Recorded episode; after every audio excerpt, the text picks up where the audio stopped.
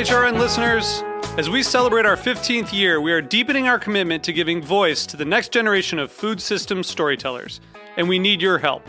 Our internship and fellowship programs help activate new possibilities for underrepresented and underestimated young people through experiential journalism, audio engineering, and production training.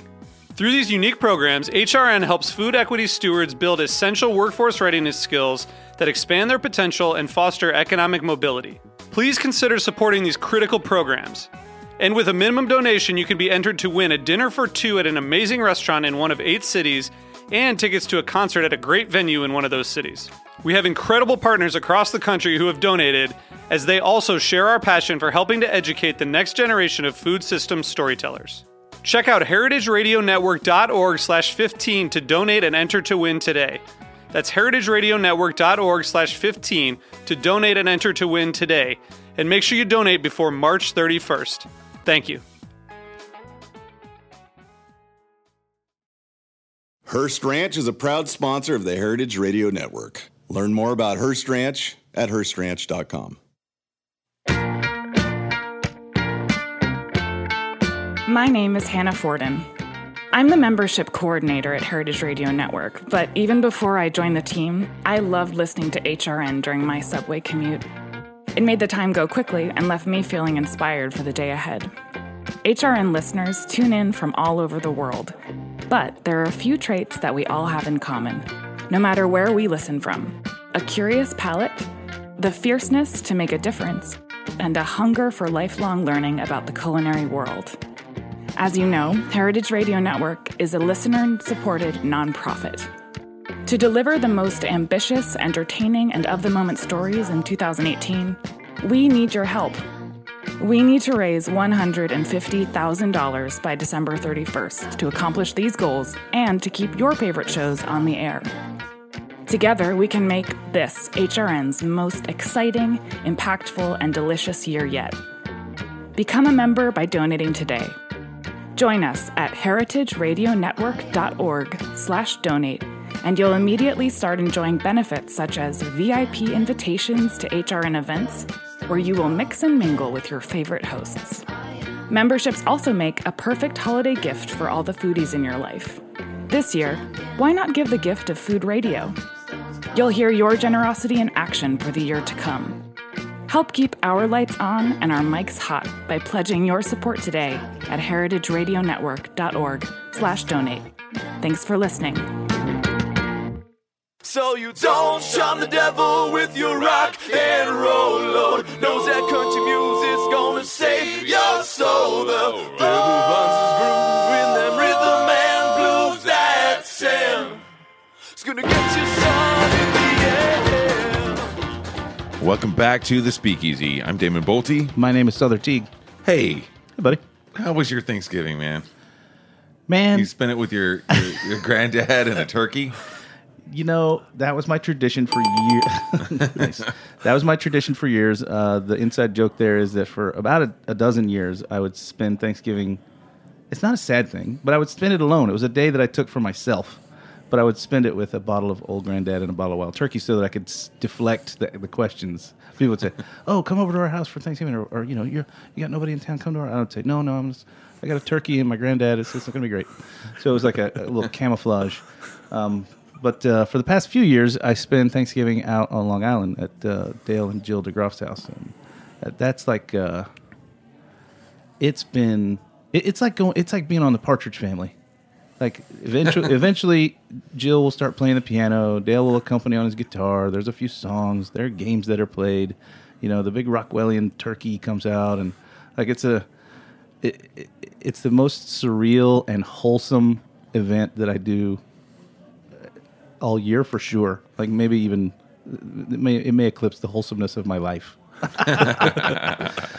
uh, so it was great. Um, and what'd you do? I see you were in Vermont on your Instagram. Were you were you there for Thanksgiving or just after? No, I went there. Um, Because we took a week off the Next show, day. so I haven't seen you in two weeks. yeah, sure, sure. I missed you, buddy. Me too, buddy. I, you know, I, we, the, the the genius of social media means I, I feel like I'm I'm hanging out with you all the time. That yeah, that I get that. I get that for sure. Um, yeah, I went to uh, I went to a bunch of uh, different things on on Thanksgiving. Pop by Extra Fancy for their thing. Thank you, Danny Neff. um, for inviting me to that. Uh, went by Tiki Adams Place, always a great, very wholesome time as well. Uh, yeah. Um, yeah, and uh, yeah, then I then I headed up with uh, my buddy uh, Justin Lane Briggs, who's been on the show before uh, a couple times. Uh, he works for Skurnik, uh, bartender. Um, just popped up there to Vermont. Never been to that part of the world before. Uh, that shocks me. You seem like the type of person who would really enjoy Vermont. well, I, you know, I ride choppers, so my gas tank is really small, so I can't really go that far before I have to like refuel a bunch of times. So Sure. Uh, also, it was snowing, so uh, yeah, I got to go to uh, uh, Vermont and hang out with uh, him and his mom, Karen. Happy birthday, Karen! Um, it was yesterday, um, and uh, got to check out some really cool spots. We were in Burlington and Winooski, which I realized is the Onion River, which is awesome. A river of onions, like it's like it's like someone just throwing a Gibson at your face. you know? Yeah. Yeah. But a um, river of Gibson. yeah. but uh, yeah, I actually got to go by um, a couple of cool places. Uh, went by the uh, Mad River Distilleries, like Outpost in Burlington. Met Neil, who's uh, the secretary of uh, secretary or treasurer of uh, USBG in Vermont, and then uh, went by uh, a place called Waterworks, and and Winooski that like it's like right on the river. It's a beautiful, big, beautiful restaurant and bar. Uh, the uh, it- it's it's an old mill that's like on the river and it was just I mean, like it's- so cool, man. It was like It's the- pastoral beauty up there, like that's for sure. yeah, totally, man. And like, and also there was another birthday being had that uh, was on Saturday night. Uh, the guy uh, who runs the the bar program there, uh, Sam Nellis, uh, he uh, such a great, great bar staff and a great uh, bartender. It's like it's just cool to see like, you know, like. You know, we talk about this a lot on the show. It's like we live in this little tiny bubble, and even like Justin and I, when we were driving back to New York City, uh, kind of begrudgingly, actually, Right. after being in all that in all that uh, zone, you know, we're like, man, it's like we're there's like even so much that like we live in this tiny little bubble in New York City. There's like stuff that's happening. Like Justin's about to move to like City Island uh, on the Bronx and stuff. And it's like, dude, there's stuff happening everywhere. You know, it's like I say it all the time. It's like big, beautiful world, despite all the politics and religion and all that bullshit.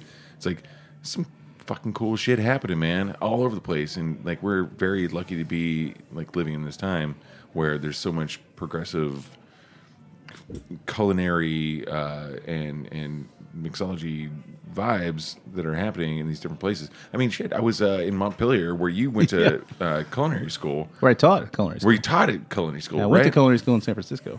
yeah, right. But then you taught at NECI, Yeah. which is the New England Culinary Institute. You got it. So uh, yeah, we were hanging out there. We went to uh, Charlie O's. Yep. when I was there, it was one of the only two bars in town.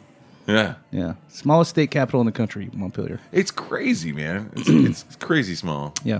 It's adorable. The daytime population of the town more than doubles based on, on, on people going to work. But at, uh, at night, it's 8,000 people. It's insane. There, there are 8,000 people on my block in, in, Yeah. in, in New York. What did, you, what did you do? Like, how did you end up there?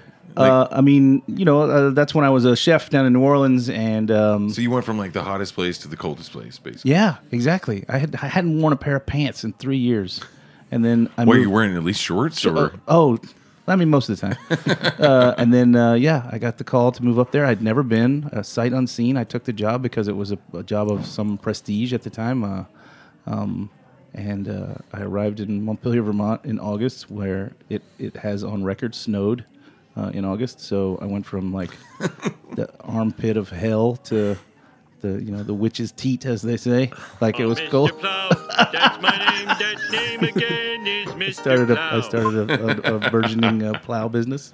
Um, no, I taught up there for, for almost two years. Um, but speaking of culinary school grads and whatever, uh, our guest today also went to culinary school, um, and look how he turned out now. He's in the bar biz. Uh, we got we got Micah Melton of. Uh, uh, where do you live now? Are you Chicago or New York? Which are you? Uh, New York for the time being. And you're here because you came over to open the office. Right. So the office opened late June, and then we just opened the aviary portion the end of September. So I've been here a little bit before June, just kind of getting everything set up, but here through the end of the year, and then going back to Chicago when it's when it's brisk there. Yeah, so. it, sound, it sounds like a good time of year to Yeah. go back to Chicago. So okay, so let's yeah, man, let's talk about. God damn, you guys are. I mean, the aviary. It's massive. Yeah, I've heard of it. Yeah, right. Have you?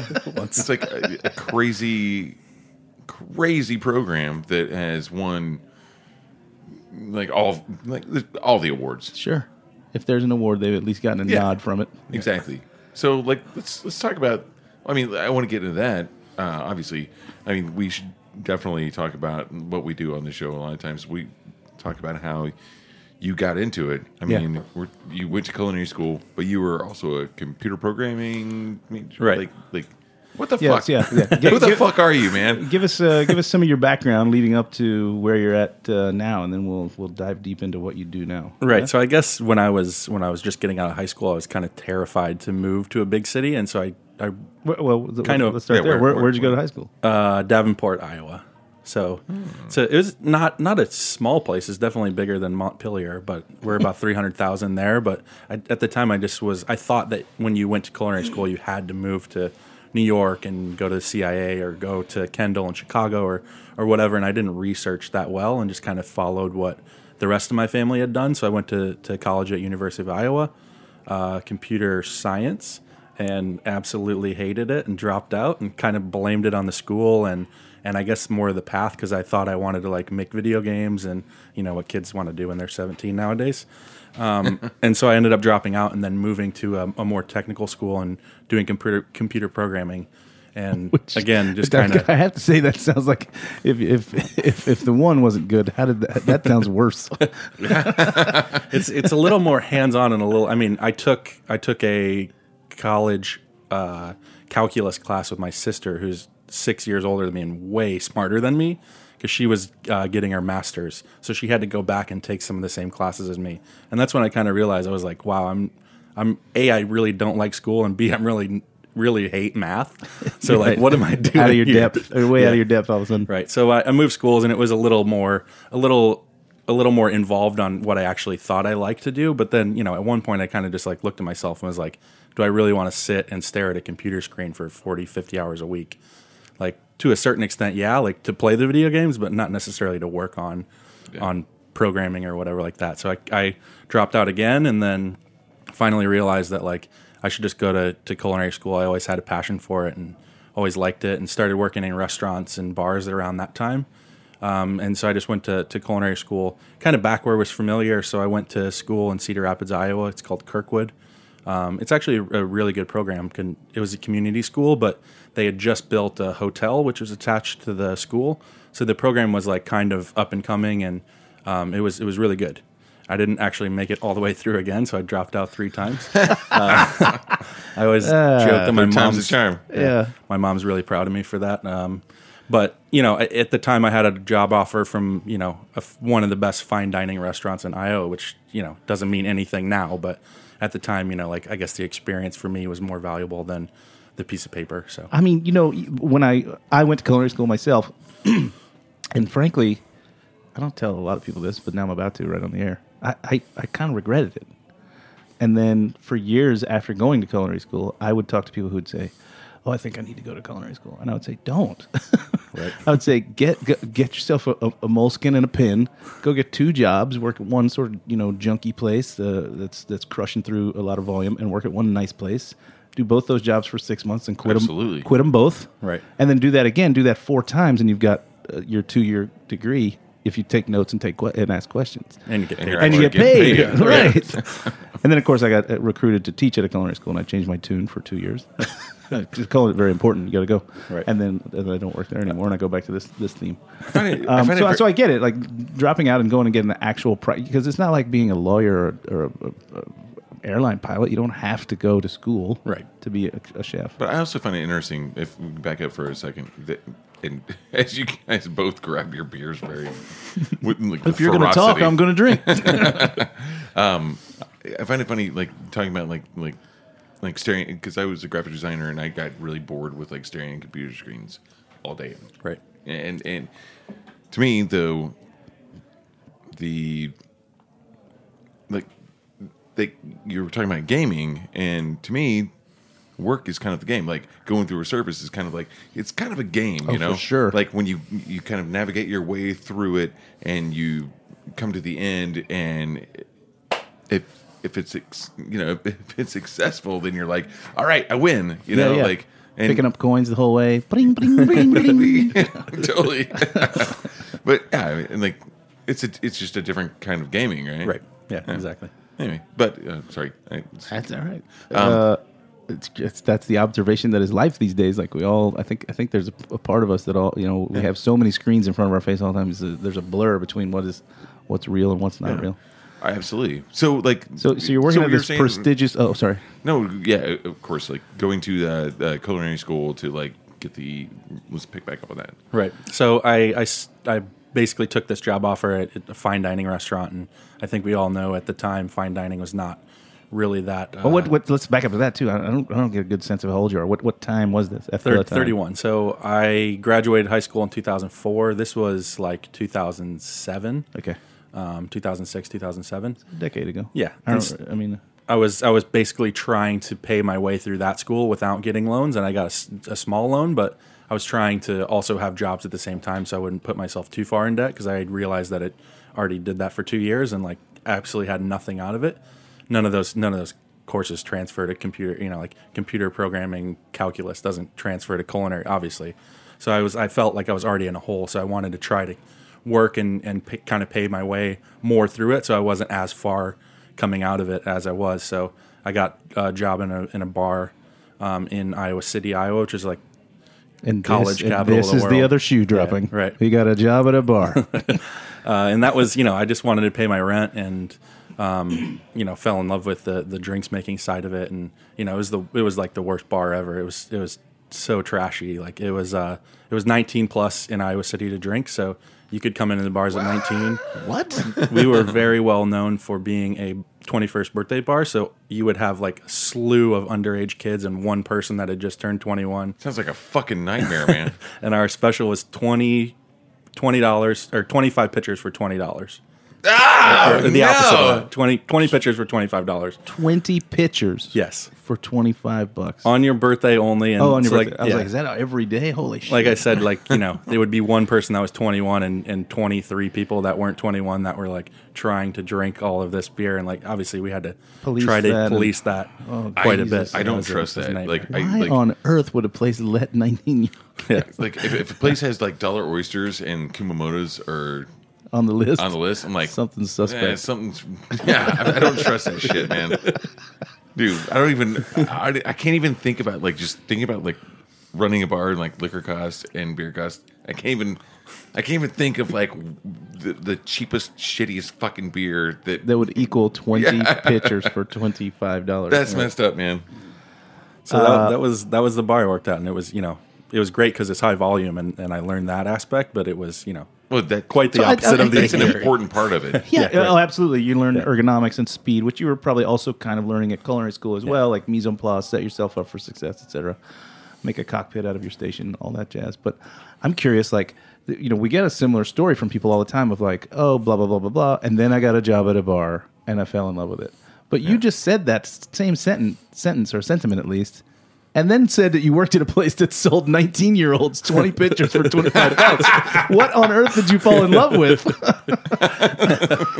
I mean, uh, you Was know, it just the fucking adrenaline? right. I mean, at the time you don't you Sounds don't nonstop. Right. You don't really know any better at the time you get your first couple jobs and you know, you might work at McDonald's or my first my first restaurant job was Red Robin and I thought it was amazing and like if I went back now I would Robin. I would probably hate it, right? Like but at the time it was, you know, it was romantic in a way and all my friends could come in and like, you know, I had friends that weren't 21 too, so they could still come in like not like we would serve them, but it was it was it was definitely a place that felt more you got a lot more reaction from people than than a restaurant than a fine dining restaurant so it was like complete opposite sides of the spectrum so i think that's you know it's it's cool when you're when you're young to do it and Yeah, sure.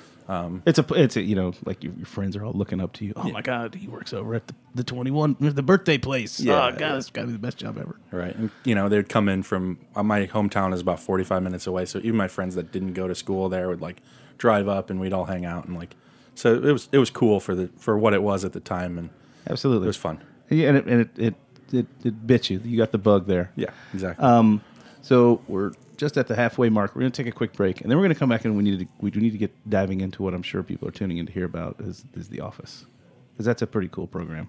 They got some cool junk over there. They so got gonna, cool junk, man. They got cool junk, man. Uh, they got uh, 20 pictures for $25. only on your only on your birthday. ID, ID required. Uh, okay, so we're going to take a quick break and hear from our sponsors. We're going to come right back with Micah Melton and talk about the new office in New York City.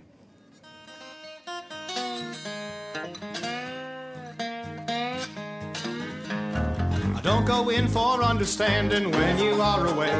Can't use my heart to think away the time. In my room I will await you, and so soon I will relate you. And tie your finger right on up to mine. Sweet Josephine, you live.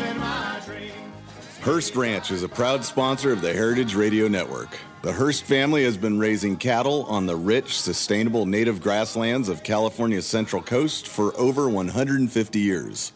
Piedra Blanca Rancho in San Simeon is the original Hearst Ranch, founded by George Hearst in 1865. George's son was the famous publisher William Randolph Hearst. In addition to being known for building the iconic Hearst Castle, William was, like his father before him, an avid rancher. In his words, I would rather spend a month at the ranch than any place in the world. Thanks to one of the largest land conservation easements in California history, a joint effort with the California Rangeland Trust, the American Land Conservancy, and the state of California, the working landscape at Hearst Ranch will be preserved forever. Learn more about Hearst Ranch at HearstRanch.com. I'm not one for consolation, never second best. I'll practice till I get you right, my dear. And we are back. You're listening to the Speakeasy on Heritage Radio Network. And we have Michael Melton from the Aviary, The Office, and Red Robin, as it turns out. Yeah. Oh yeah. What was the name of the the picture joint? Uh, One Eyed Jake's. Fuck you. Of course it was. Oh, man. All right, so we're gonna flash forward a little from One Eyed Jake's and the Red Robin. uh, then you got a job at a bar in Chicago, where you started. Uh, I mean, how did it get started over there? You became your title was ice chef, right. but that's not the. You didn't walk in as that position. No, so I, I originally got hired um, to to be one of the bartenders essentially. So we we all got hired, and then I started Alinea actually about six months before we opened. So I worked in the kitchen at Alinea for a while, which was amazing, and you know another layer of, of cool experience. And then from there, But you worked in the kitchen there. yeah, Oh wow. Wow. yeah. So they kind of they put us all in there just to learn the culture of the company and Roger that. and try to kind of spread that as we were expanding. Um, and we, you know, we would work in the kitchen from like 6 a.m. until 2 p.m. and then we'd go to there was a little coach house next to it, and we would just make cocktails, classic cocktails, over and over and over for you know four or five hours. We'd make. We had a day where we literally made. I, I probably made 120 Sazeracs just nonstop, nonstop, nonstop. We talk about to this day. It ruined the cocktail for me. Um, but we just wanted to make sure we were all, you know, all of us had to have the exact same specs, build the exact same things. We were cooks at the time, and like, Sure. for most of us, you know, like I was the only one that had any bartending experience from the opening team. So we we wanted to, you know, if we walked into a party and someone found out we worked at the aviary, them, you know, and they're like, "Oh, sweet, make me a Negroni," and one of the bartenders like, "I don't know what that is. I'm just a cook." Like, you know, we wanted to kind of avoid that. The the I guess the thing we always said was walk before you run. So we wanted to make sure all of us knew it, and it was it was really cool. So there's like a crossover between the, the front and back, if you will. Yeah, right, exactly. And so, like you know, people that had never worked so in cool. kitchens, I love it. Before you know, there was a there was a guy whose only experience was Caribou Coffee. He'd never worked in food and beverage before, and he was like working a station in Alinea, which is you know like unheard of. The guy his Yeah. first restaurant job ever is at Alinea, three Michelin star. So that was that was cool, and it was it was good experience. And Three. we learned we learned a lot, and we learned a lot really fast. And then uh, we moved over, and part of that that process was memorizing those cocktails and and being able to to kind of recite the recipes and have it all memorized was the the best five people that did on the the test. It was 86 classic cocktails, builds, um, brands, glassware, garnish, history. So the the five people that did the best out of the seven that were hired would be the five bartenders. Um, and and I actually was one of the five that that made the the cut. And a couple one person went to the kitchen, and one person um, went downstairs and like kind of helped with the prep and stuff like that. But I was I was bartending for a couple weeks, and then right before we were about to open, the the guy that was doing the ice at the time actually um, he walked out and took a lot of the recipes and and kind of the stuff that he had been working on while we were upstairs working on the drinks. He just kind of left and took it all with him. So um, we were kind of at a, a stall where we we really couldn't open unless we figured out how to do all this stuff that we kind of had promised to people at the time. So I offered to to go down there and do it and, and try to catch it all back up. And um, so that that's how I got down to the ice room. And it was it was it was great. You know like I think taking a step back in that sense is like obviously why why I got where I'm at. It's like it didn't seem glamorous at the time but then after we open you realize that like that is the glamour of, of the aviary in the office is like it's not really about the the the actual making of the drink. It's about the process to get the drink to the to the guests. So it was cool to to feel like I was a little nervous that I was gonna like be down in the basement and never get any recognition. And then we opened and it was like, you know, every story was about the ice or you know, chef would bring people on tours and he'd show them the ice room and like so it was it felt good at the time. Yeah, that's amazing. And you had uh, I read somewhere it was over thirty pieces of ice, 30, 30 varieties. What, what do you how, do you how do you even categorize that? Yeah, so we started styles. I don't know what's going on. Right. We started, I think, when we opened, we had like 26 or 28. And that's just like a flavor counts, a shape counts, a size counts, like hand chipped. If you have a sphere, you have a Collins piece, like those are all types, if you will. Even, you know, cold draft counts for us. Sure. Um, but those are those are all in the production of the ice chef. So you know they maintain the machines, they clean all the machines and things like that, and then they freeze, make all the stocks, all of that stuff. So it's a it's a bunch of different things, kind of all in all in one. You Stocks using, meaning like- you're making like you're making flavored waters to make Right. into ice. Exactly, yeah. That you then probably insert some garnish into while it's freezing as well, and of course those spheres that you've got your blast freezer happening in the balloons. So Right. yeah, the so I mean, you guys have like Clinebell machines, stuff like that. So you, you're carving, cutting. So uh, one of the main things that that I know I've I've not been to. Uh, The office. the, I, I haven't been either. Let's go. uh, We. I was well. I was just looking at you. I was like, "Wait a minute! What the fuck am I about to say?" Like, I no, we haven't been there. So let's. We should go. But one of the uh, very iconic things I know of from uh, it's either Alinea or aviary uh, was the like the old fashioned where it's in a, a, a sphere of ice and then it comes out to the table and then whack it with a, a bar spoon Right. and then it comes it like cracks and, and it just like kind of crumbles into a glass The old fashioned in the rock. Yeah. right That's what you, that's what you called it in the beginning, right? But it's changed. It's it's morphed. Yeah, it's uh, it's actually an old fashioned in the rocks in Chicago, and here it's like a, it's kind of a cheesy story about New Year's, um, and, and inspired by the celebration in New York. the ball But dropping yeah, it's the same. Yeah, God exactly. damn it. Right. That's that's Aiden No. Bowie. You can thank him for that one. But He's- check it he's out what it cheek- though. cheeky. It's cool. Yeah. It's run it down. So the the drink now is um, it's basically three drinks in one. So we start with a little pour of champagne. So before New Year's, you have champagne. Um, then it's an old fashioned because right after New Year's, you want to turn up the volume a little bit and and get your buzz on. So um, bourbon, Scotch, green, uh, Szechuan pepper, and the Scotch and Szechuan are supposed to replicate smoke and the buzz in the air, and you know, like so. There's this whole story about it, um, and then it's served on creme de cassis granita, so you get this kind of morning after Kir Royale sort of vibe from the the end of the cocktail. So it's it's it's a story man yeah, it's definitely a story, and then, you know that's That's all we do. Yeah, Stories. exactly. yeah man that's Um, yeah, that's the, the New York one. But yeah, the whole the concept is it's actually pretty simple when you think about it. It's it's just well a it's cool thought- way to it's- serve it's a drink. Yeah, it's a cool Yeah. way to serve a drink that's on the rocks instead of you know How many just pouring over ice. how many how, how many people are on the bar team here? We have there's 14 drink makers, uh, which is what we call them because they're not really tending a bar, and so we get a lot of slack for that. So we've always just called them drink makers. Um, then we have basically anywhere from like two to five people that do the prep. That's like batching, ice, syrups, juice, all that stuff. Um, and then we have four bar managers and then myself. So it's 20, 22 to 25. The whole, as a whole, the aviary in the office is 92 people. How many seats in the in the office? Uh, office is 43 and the aviary is 93. Wow. Cool, The- man. That's that's you know what I mean. Like that's like old school. You know, like I used, uh, when I was younger and, and I was in culinary school, I would try and go to the fanciest restaurants that I could get to, and I remember going to like Russian service restaurants. You know, where there's a server for every guest. yeah. It's definitely That's fine dining insanity. in, in style and style of service. So That's insanity, but that's where.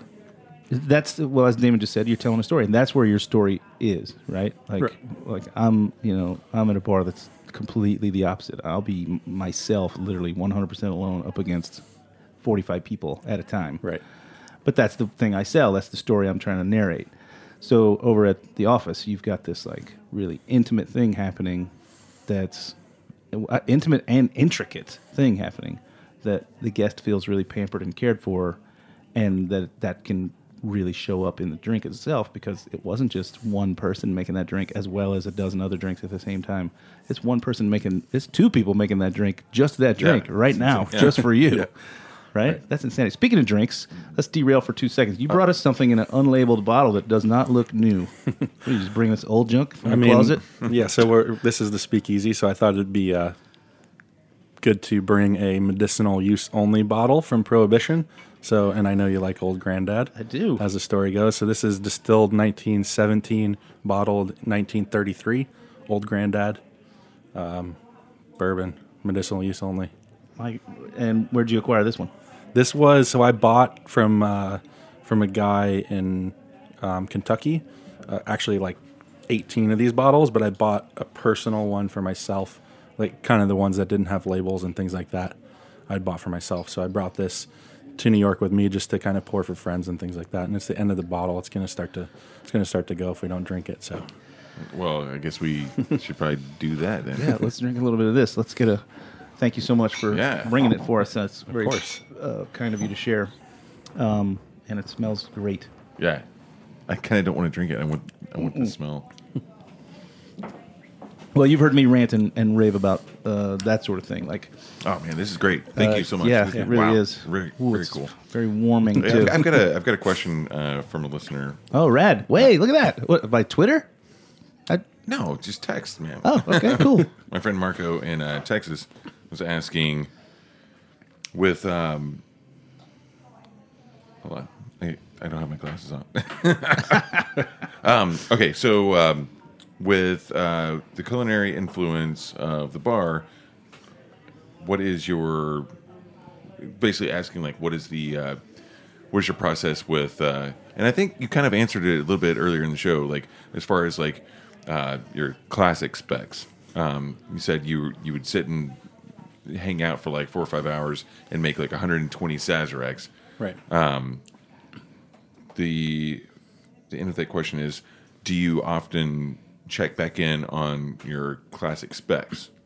Right. You're, so I guess what the question maybe is, is you you guys are making so many really forward thinking, cutting edge, innovative, thoughtful drinks. How often do you kind of go back and look at the sort you know can't can't Like like a daiquiri or a Can't- Manhattan. right. or, Yeah, you yeah. know, like- can't carve ice if you can't cook rice. So how often do you go back to? Yeah, I the mean, basics. I guess restaurants and bars are, you know, we we kind of look at it as there's nothing that is truly original. Um, everything is, you know, in in It's cooking, it's it's yeah. French technique, and you know, like you might be the most forward thinking restaurant in the world, but at the end of the day, you still have to know how to make hollandaise. Um, and that's kind of exactly how we look at it. We can we can do a whole lot of things, but at the end of the day, it's a bar, and the drinks have to taste good, and they have to be somewhat recognizable. Not every drink, but like if if it's just so far out there that you're, you I think then you're just making drinks for yourself and not really making them for your guests. So it, it still has to be f- like grounded, I guess, in a way. Um, and so that's why it's it's fun to do things like the In the Rocks, which are it, at the end of the day, it's just an old fashioned, you know, and it, it's exactly the way you would make an old fashioned. You would serve it at, you know, thousands of bars, but we add one extra thing to make it more aviary in a, in a way. Um, but it's it's it's an old fashioned at the base. So I guess that's kind of what we always do is is try to remind ourselves that at the end of the day, it's it's still a bar and there needs to be there needs to be some some foundation for it and not just not just throwing stuff at a wall and seeing what sticks. Right. Sure. Can you can you like look at a drink that's on the menu and, and like sort of trace it back and go like, oh, in the end, this is a Negroni style cocktail. Oh yeah, I mean everything, everything. Like it's like mother sauce. You mentioned hollandaise, which is a Right. mother sauce. So it's like there's all these mother sauces. There's- Rather, there's only five mother sauces. All sauces are derivative of those. Yeah. Right. So it's kind of the same in the cocktail world. It's more like eight. Yeah. you can you can definitely categorize everything in terms of you know what what it is and what how it was at least what it came from and it might not necessarily be completely recognizable as that but if if we write the ingredients down on the paper it's gonna it'll make sense I, I the the question that's rolling around in my head though is, and I love that you guys would stand around and, and crush through whatever hundred or so cocktails. You know, that's the the Bruce Lee quote that I love, which is uh, uh, he said famously, "I don't fear the man who practices uh, ten thousand punches one time each. I fear the man who practices one punch ten thousand times." Right. So I can see that that's the that's the goal. You're looking for that muscle memory. You're looking for that recognition. That Did taste, you really that- just fucking quote Bruce Lee on the show? I use that quote all the time. I, I, That's my first time to hear that. uh, I, I don't think I've used but it on the but show. go, but go yeah. on. I, I, I appreciate it. You get it though, right? Like, uh, thank you. He's bowing over. Um, it's like mm. um, Shaolin. Uh, I need to, Okay, Dave. Uh, I, uh, I'm curious to know where did all that product go? You were you just making Sazeracs and dumping them down the sink? oh yeah Good lord, man! yeah Uh, Why wouldn't you at least like just bu- dump them all into a Cambro and put them in a barrel and have a barrel aged blended multiple piece Sazerac? I don't know something.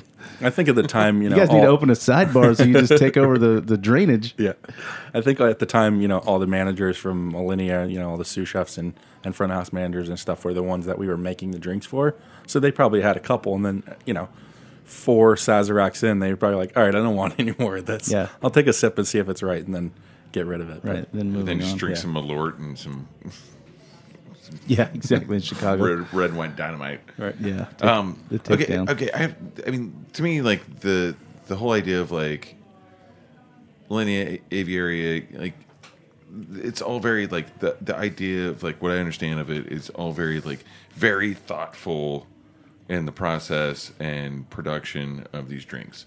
Like so much so that you've won like tons of awards for the cocktail program and to me I love that. I love that. It's, it's super important. I'm kind of wondering like where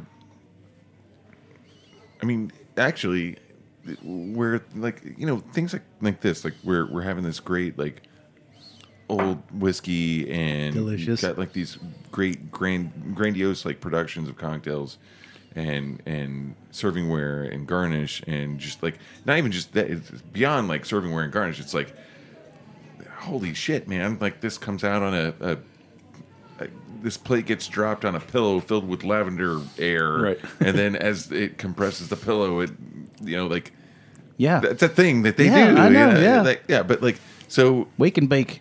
Is that what it's called? Yeah, I it's read- everything bagel here. I, I read about it. So, as a bartender and someone who creates drinks, as a bar manager, where does it? Where I, I'm trying to like find my words here because like I'm, I'm I'm just like totally like transfixed by this these ideas that that I see from like and hear about from these places. And I'm not I'm not trying to say like do you just drink Budweiser and shots like after a shift, but like is it is it exploratory? Is it like hospitality? Like what is the drive for you guys? And and Yeah, is there like a company uh, ethos or motto Yeah, that you can like- boil into like- two sentences? That exactly like a Danny Meyer kind of like setting the table vibe. Like Yeah, I mean, I guess like is that something that like no one ever talks about with this group? I've never heard anyone talk about. True. Like a like Well, a I think they're, the, the message seems clear to me. I'm curious to hear, Yeah, hear but, your, yeah, I wanna your hear- thoughts. But like, yeah. I think the message is in both food and drink at, at these places that you operate. It's all about being um, a surprise and a delight to the guest at the same time being a satisfactory experience. Yeah, exactly. Like I can surprise you. it may not be delightful. I can delight you, and it may not be a surprise. And I can do both of those things and still not be a satisfactory experience. But I think that's the tie-in, right? So you get the, the three prong approach. Yeah, and it's it's it's exactly that. It's a drink that that tastes good at the end of the day, so it's satisfactory. But then we add the the other layer, which is an aroma or a visual or you know things like that, some interactivity or whatever it is, and that's kind of I guess the mentality of Alinea as well. And so we're it's it's very creative in a sense. We also push each other because you know like Alinea just went viral for for clear pumpkin pie, and it's like you know I distilled pumpkin in 2011 pumpkin pie in 2011 trying to make a drink with it and completely failed. And it was terrible. And then you know they they all they do is put it on crust. And it's like the most amazing thing ever. And it you know so there's this kind of like um, I guess between us there's a little bit of competition just to to come up with new things and, and new exciting things and kind of share that. And also like we bounce stuff off each other all the time. And like the the lavender pill is a good example of that. That's an Alinea serve that we brought over to aviary and applied it to cocktails. And like you know it's it's it's cool. Um, we've been doing it forever uh, if you look at it. But also we we took it and reapplied it kind of to our our thing which is a drink. So What about service itself? Uh, There's no actual bar, right? You sit at table. Yeah, so the the aviary is no. There's not a bar you can walk up to. Um, part of I guess part of what allows us to do what we do is the setup. So it's a it's a really expensive piece of custom steel that is the bar. So you know there's 12 glass drawers that are all freezers, and each station is like kind of its own cockpit. So um, also not having a bar kind of eliminates the the distraction in a way of you know people coming up and waving money at you and things that you deal with regularly, right? Um, And so you, you kind of get to focus a little bit more and be a little more involved in the process of the drink. And you're you're, you're basically plating a, a cocktail. Yeah, right. And it's it's definitely not not something that works at every bar, and you know, it's it's pretty unique for us. But it it is what it is, and that's you know How does that- like kind of our thing. I th- I feel like just that's- wondering how, how that makes you feel as a bartender. Like if someone has like been across the bar from customers, and then all of a sudden you don't have customers across from you, and you have like all the focus on these cocktails, Yeah. right? Like it must be a, a massive change of pace and like not maybe maybe not pace, but like just like your like mentality in your zone, right? Yeah, I mean, it's when we hire people, it's the it's the first conversation we have is like, look, this is not a traditional bar. You don't get the interaction. There's a little bit less You're a bar chef, basically. Yeah, and you know, a lot of people love it. People, some people absolutely hate it. You know, like people walk in and are like, wait, where are the guests? I don't get to talk to people. Like, you know, so they, th- it's definitely for some people and not for some people. But I, you know, that's I think I think a lot bar. of bartenders that really thrive on that instant gratification of like being part of the experience with the guests. Right. And some don't. And then there are people who can kind of do both. You know, like there are those people who work at maybe a high volume restaurant bar, and some nights they're on point, and sometimes they're on service. So some nights they don't speak to a single guest. Sometimes they speak to all of them. Right. So The balance would be like doing that and then having like two nights a week and then having like two shifts behind like a crazy dive bar. Yeah. Like uh, BCC like 20 Delilah's or something for like that. dollars. with ID. That'd be amazing. So, but so what I was going to say is, I feel like, and again, I haven't been to, to either uh, the Chicago uh, uh, office or here in New York, but um, I feel like there's probably a, a you know a preconceived notion of how um, that that that sounds not intimate. But I, the more I think about it, and the more I listen to you describe some of the drinks and some of the, the process, I feel like it sounds to me like it's a very intimate thing, right? So I, it's pretty rare, I'm assuming, that you go to this place alone. So you're at a table with someone you know and love, probably, and then these things keep coming over to your table, and you get to experience it with that person, and maybe to some degree the person who's who's carrying it over and and displaying the serve, right? yeah, and I mean, you And- definitely and it's like a show. Every drink is like a show, and if you and no one orders all the same drinks in the same order, so everybody's show is different. Yeah. Yeah. And you get a kind of experience with the people around you too. And one one really cool thing about it that we never thought about until now is like people don't order based on what's in our drinks. People order like it's like the fajita effect, Monkey you see, know? monkey do. Yeah, Oh, yeah. exactly. So it walks through Sizzling. and they could Yeah, care right. less that it has tequila in it and they've never drank tequila since college or whatever it is. And they're like, I want it. I don't care what's in it. And so people kind of like open themselves back up. Yeah. Which is, is cool. I, I sure. experienced that a lot at uh, kind of like the same same vibes over it. Like when I was working at ZZ's Clam Bar, Sure. it was like there were no bar stools, but you were as a bartender, you're kind of on display with the rest of the booze. But uh, there's only like 13 seats, whatever. But people would order drinks based on the the, the, vessels. The, vessels, yeah. Yeah, And he's got all that copperware. That's before you before didn't really get to talk before to it got co-opted by big brands. right. Don't want to, don't want to get into that. Yeah. But yeah, and also to be fair, it was brass. Oh, sorry, brassware. That's right. You're right. You're right. then it was copper. But um, yeah, man, it was it was kind of a trip, man. Like working behind that bar, so I, I understand like what it. I can kind of understand what it's like, you know, working behind these bars, because you're basically like you were just in production, you know, and you're part of the production, you know, and. yeah. Well, at the office, it's uh, you guys. The the, the what do you call them? Drink makers. The drink makers are all behind glass. They can be seen, right? Yeah, the the Kind of like we are here on the studio. right. People can see us through this big pane glass window, but Yeah. they can't really interact with us too much, other than the, the wave or the nod. Or Right. I can salivate over this woman's pizza. the, the Um, office has has a an actual bar inside of it. So there's there are bartenders in the office. and is Which it the same, kinda- same style of service in there? No, so that's like that's a speakeasy in in a way. So it's a lot of vintage spirits and, and kind of old school. It's like the aviary is more is focused on the presentation and how the drink looks and being um, complex in that way. And then the office is is more classic and more complex in the flavors that are in the glasses. So there's an actual bar in there. You can sit in the office and sit at the bar, and so that's definitely the the solo guest kind of area um, because it's you know it's more more traditional in a way. Um, but that's that's our kind of like it's our balance for the aviary, which makes it like it allows us to do it because then you know especially in a hotel, people walk up and really want to want a martini or want want a Manhattan, and we don't have it on the menu in the aviary. We have the ability to do that in the office, so that's kind of our tipping point. Yin to our yang. Do, do, do you or are you able to go off menu? Like if We- someone walks in and they say, "Oh, I see the the wake and bake or whatever it's called. I see the thing in the rocks. I just want I just want that Sazerac. I know you made 120 of them in four hours. I want one of those Sazeracs. Right. We, um, I mean, in- yeah, yes and no. It depends on the on the presentation. Like the porthole, we can't just dump anything into, um, but yeah, we could shoot anything into it in the rocks. Um, but at the same time, like it's it's people give us the the leeway to not have to do that necessarily because people come in they wanna the come to do the thing. experience. Yeah, yeah. And so they're a lot of people are, are kind of so taken back that they're just like ready, kind of like to take themselves out of their comfort zone, which is cool. But in a, in a hotel, we kind of experienced what we never did in Chicago, which is people coming in and not knowing who we are, or what we're doing.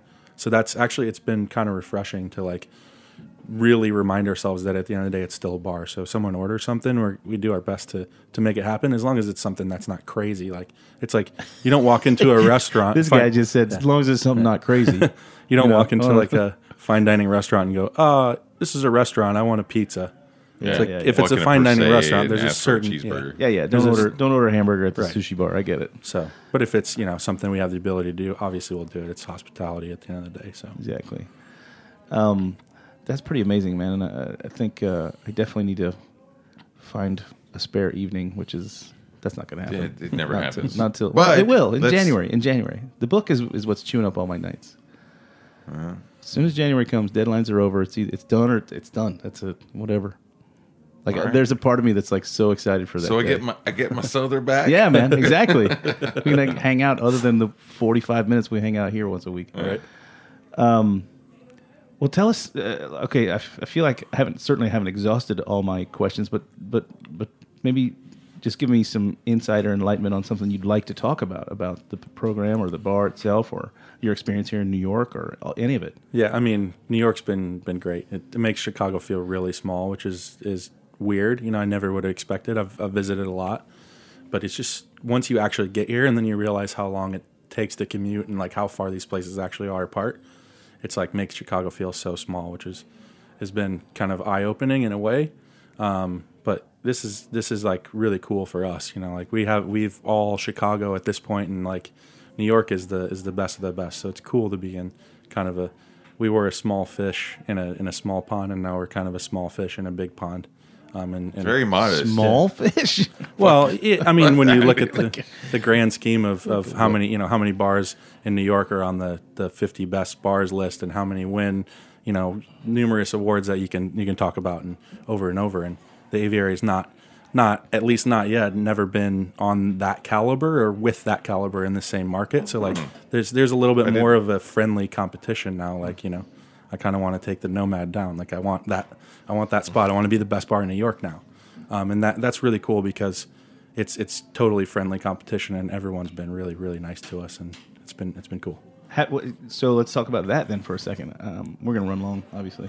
Um, let's talk about that for a second. How uh, can you name a couple of spots you've been while you've been in New York that you think were exemplary or that, that like really caught your attention? Or Yeah, I mean- and that could be any anything from. You know, I, I, I, I always tout the fact that I'm glad that there's a spectrum. You know what Yeah. I mean? I, I'm glad that One Eyed Jacks exists. You know, And One Eyed Jake's. J- uh, Jake's, uh, whatever it was. Doesn't matter. Listen, when you're friends, he's, he's Jack. When you're his friend, um, you know. And I'm glad that that uh, that that the office exists, and I'm glad that there's everything in the middle as well. So, Right. uh, is there a bar or, or even a restaurant that you've had a great experience at that that you're like, holy shit, this is this is what New York is, or this Right. is what bartending is, or I mean, that's why I said the Nomad. That's like, you know, Yeah. especially for us, it, it, it applies really well. You know, they have a three Michelin star restaurant, 11 Madison Park, and that was their first bar. It's a bar inside of a hotel. It's a union property. Like, it's very, it falls in line a lot with what we're trying to do. And you union they- over there? Yeah, it's union. Yeah. Um, but they, they've done an incredible job. And that place is like as consistent as it gets. And you go there, and the food is amazing, and the drink is amazing, and like, the Scotch service, olives. the people that work there, and they, Those- those it's things are awesome. constantly surprising. Like last time I went in there, they had an eight seat like little Japanese uh, highball bar. Oh, in the back, yeah, outside, yeah. Like you know, Yeah. like the uh, the they- seat, what's it called, standing room? right.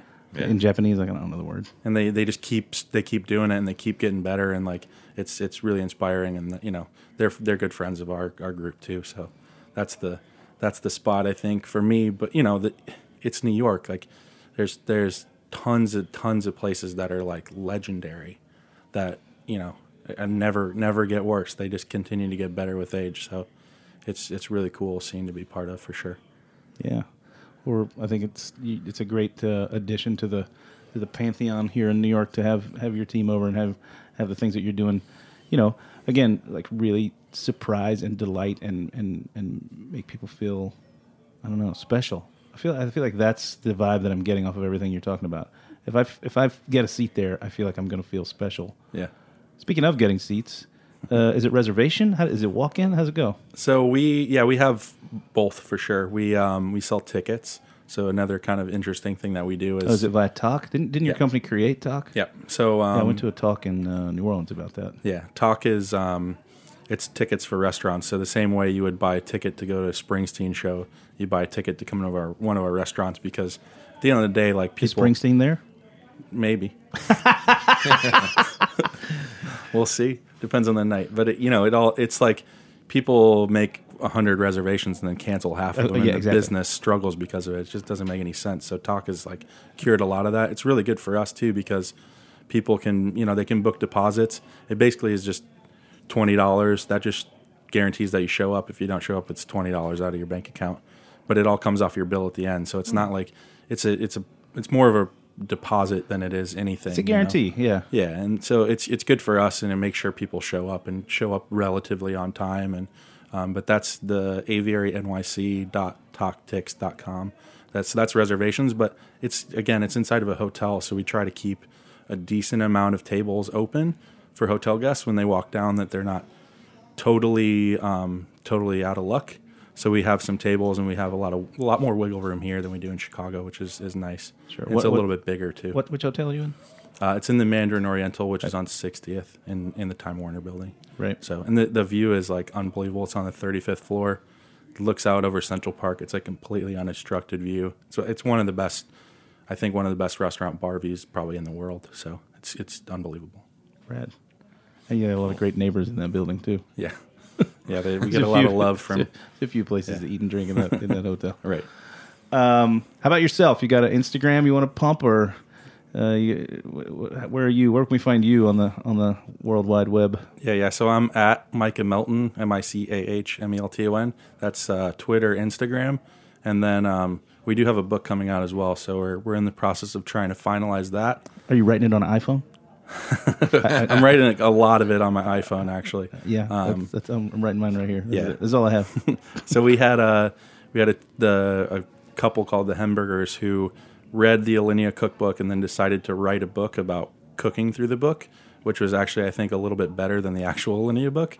Um, crazy, uh, and they you know they're like it's unbelievable that basically we pried them out of their jobs um, in in movie production to kind of come work with us, and they're they're geniuses, and their you know their photos and all that stuff are, are unbelievable. So it's going to be the book is going to be awesome.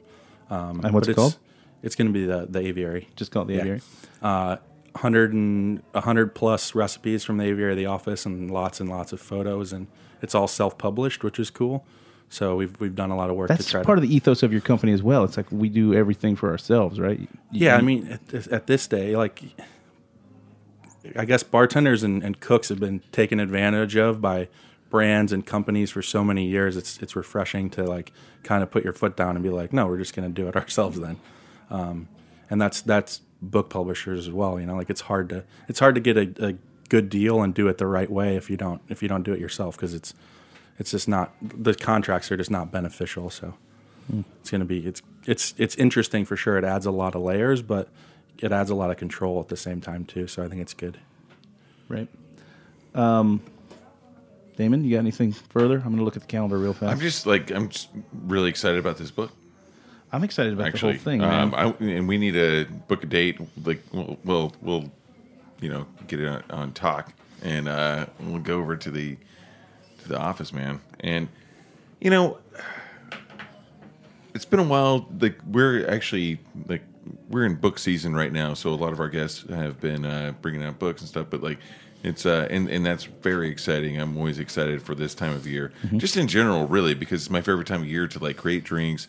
Like I, I love getting into the spice cabinet. You know, it's like this is a great time of year to get into cocktails. It's stirred boozy bitter, which I, I know you're not it. very familiar with, right? yeah, I'm Um, working on it. yeah, but uh, it's really cool to like talk about both of those. things. It's Mike. It's been really great having you on the show, man. This is really awesome. cool. Yeah. Um, yeah, I, and and bringing that. I don't get to uh, Chicago very often, so I'm glad that you brought it out here. And I'm sad to see you go, uh, you know, at the end of the year. But you know, like you said before, it's a really good time to go visit Chicago. You know, in January. Um, so right when the plows come out yeah. But uh, yeah, man, thanks for being on the show today. I really appreciate it, and and also Thanks for this- yeah, this delicious whiskey. whiskey. Wow, you really know, appreciate that. Um, super great having you on, um, uh, and I feel like we could continue. So, Yeah, so we- what we should have you do is- back on. Exactly, is let us know when you're going to be back in yeah. town, and we can keep hey, talking Sother, about what's, what's going on Speaking next. of, uh, who do we have coming up uh, Yeah. over the next couple months? Coming up, we have uh, let's see, Bianca from Uncouth Vermouth is going to be here. She's launching her own um, Amaro. We got uh, Sammy Ross uh, from uh, obviously from Attaboy uh, Diamond Reef, Attaboy Nashville, his project out in Yep. Vegas. Like a lot of stuff going on with him.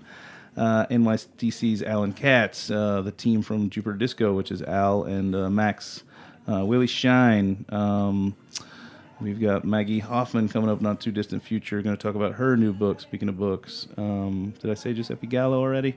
Uh, he's going to be on uh, talking about Italicus in his very you know, rich Italian accent. So lots of cool people coming up. Uh, so plenty of great shows to tune into and listen to. So Yeah, yeah, it's it's looking like a it's looking like a great end of the year and beginning of the next year for us. yeah, here at the um, Speakeasy, yeah. Should mention before we cut away that uh, our our fundraiser. Our fundraiser is next Monday at the Brooklyn Botanical Gardens. Um, love to have you buy Beautiful a ticket and come out there and have some drinks made by Damon and I, um, with a bun- bunch of cool sponsors. Uh, we haven't actually bartended together in quite some time. It's been a this- while. so for all of our listeners out there, uh, if you want to come by and watch uh, a couple of knuckleheads bump into each other, uh, then go over to the office afterwards. Um, yeah.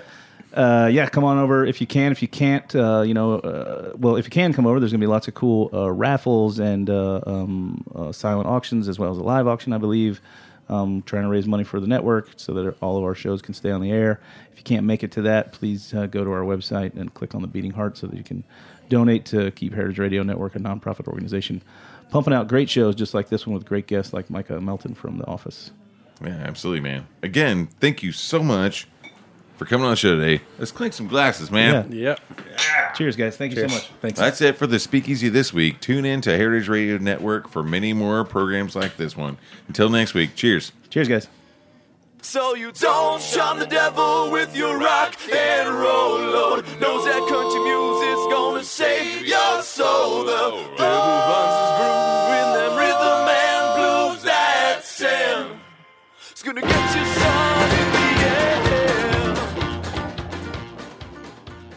Thanks for listening to Heritage Radio Network, food radio supported by you. For our freshest content and to hear about exclusive events, subscribe to our newsletter. Enter your email at the bottom of our website, heritageradionetwork.org. Connect with us on Facebook, Instagram, and Twitter at heritage underscore radio. Heritage Radio Network is a nonprofit organization driving conversations to make the world a better, fairer, more delicious place. And we couldn't do it without support from listeners like you. Want to be a part of the food world's most innovative community? Rate the shows you like, tell your friends, and please join our community by becoming a member. Just click on the beating heart at the top right of our homepage. Thanks for listening.